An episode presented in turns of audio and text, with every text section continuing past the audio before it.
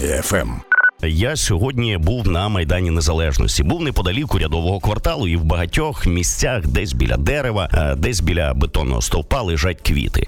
Це місця, де пролилась кров наших героїв 10 років тому. Сьогодні, 20 лютого, Україна вшановує пам'ять про подвиг героїв Небесної Сотні. І ось ті події добре пам'ятає Алла Кошляк. Вітаю тебе в ефірі Армія ФМ. Ігорю, вітаю. Дуже дякую за запрошення. Е, Так, дійсно пам'ятаю, і знаєш на якій думці зараз себе піймала, що 10 років тому ми ж фактично на одній е, радіохвилі працювали. Так, так, Алло, дозволь представлю нашим слухачам, що е, ти зараз військовослужбовиця 13-ї бригади Національної гвардії України Хартія, а в минулому журналістка. І дійсно, 10 років тому ми з тобою працювали на одній радіостанції, і я пам'ятаю твій емоційний стан, з яким ти прийшла в офіс і в ньюзрумі розповідала колегам про побачене в цей день. І от пропоную зараз пригадати 20 лютого 2014 року.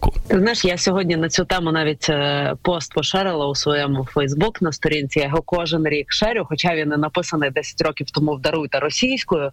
От е, але мені просто цей е, спогад важливо фіксувати і нагадувати, як насправді далеко ми пішли від того, якими були 10 років тому. І почин... і сьогодні, коли я його поширювала, я почала з такої фрази, що тоді мені здавалося, що 20 лютого 2014 року це найстрашніший день мого життя. І ну станом на зараз можу сказати, ох, як же сильно я помилялася. Але чи шкодую я про те, що відбулося з нами за ці 10 років? Е, Так, це все дуже боляче, це дуже страшно, але точно не шкодую про той вибір, який е, робили і продовжують робити українці, виборюючи власну свободу. Так, от повертаючись до подій десятирічної давнини, е, я тоді працювала журналісткою на радіо, а також працювала локал продюсером і фіксером для американської знімальної групи телеканалу ABC News. І е, власне 20 лютого вранці я йшла на зустріч до них. Е, вони поселилися в сумнозвісному вже та готелі Україна, е, який був таким одним із епіцентрів подій десятирічної давнини, і е, так співпало, е, що е, власне все те, що відбувалося 20 лютого 2014-го, про що вже зараз є висновка, що це були злочини. Я бачила на власні очі. У мене навіть кадри на телефоні збереглися власне тих озброєних людей, які йшли проти протестувальників, і е, мені просто пощастило насправді, що якась співробітниця готелю Україна е, смикнула мене за рукав і е, затягла в якусь бічну вуличку, і так провела в е, готель е, Україна, куди вже почали проносити перших поранених. І весь день, в принципі, я тоді провела в е, цьому місці. Перший поверх е, тоді готелю Україна він перетворився на своєрідний польовий госпіталь. Персонал е, готелю був вони всі були в шоці. Вони там якось ну, спочатку взагалі заціпеніли, потім якось намагалися допомогти. Волонтери весь час намагалися допомогти. Тоді мені здається, от стало зрозуміло наскільки потужний у нас волонтерський рух, і як люди вміють само- самоорганізовуватись, допомагати одне одному в критичній ситуації, бо не вистачало ну всього будь-яких медикаментів, якогось знеболювального бинтів, банально там пластирів, е, просто щоб е, надавати першу допомогу пораненим, і люди, ризикуючи власним життям, е, там десь діставали і передавали ці медикаменти, несли їх просто туди і на інші точки на майдані. І справа в тому, що іноземних журналістів тоді на майдані було багато, і декілька знімальних груп вони навіть винаймали, здається, зараз можу помилятися, але здається, цілий чи один номер, чи цілий поверх в цьому готелі, бо там дуже гарний краєвид на майдан, і щоб звідти робити прямі включення. І от вони всі, ті, хто там жили і працювали, вони опинилися теж в епіцентрі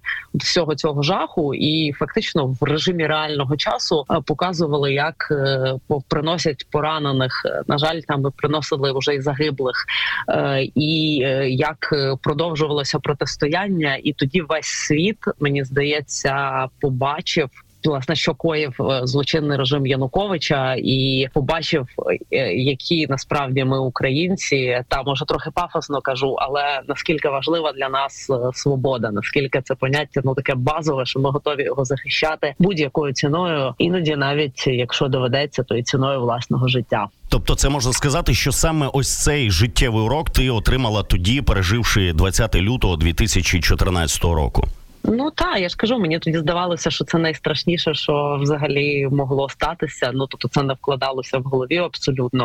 Але потім з нами сталася анексія Криму. Потім з нами стався напад Росії і все те, що відбувалося і в Донецькій і в Луганській області. Потім з нами сталося збиття пасажирського літака М-17 над територією України росіянами. І я власне вже і ці події, як журналіст, так само висвітлювала. Але е, от якесь відчуття, що ну щось мабуть е, має змінитися, так і якісь незворотні історичні процеси запустилися. Воно та воно з'явилося, мабуть, саме тоді. Я ще добре пам'ятаю, як виглядав наступний ранок, 21 лютого. З одного боку було таке відчуття. Ну що тоді всі злочинці втекли, і було таке відчуття перемоги. І пам'ятаю, що біля Верховної Ради було дуже тихо, аж дзвеніла ця тиша. Але разом з тим, от прям радіти якось на повні груди теж не вдавалося, тому що в той же вечір, 21 лютого, зараз можу плутатись в датах, але по-моєму так і було. 21 лютого ввечері на майдані вже відспівували загиблих. Тож е, порадіти перемозі добра над злом, не побоюся цього слова. Нам так довго і не вдалося. І ця боротьба, от як почалася тоді,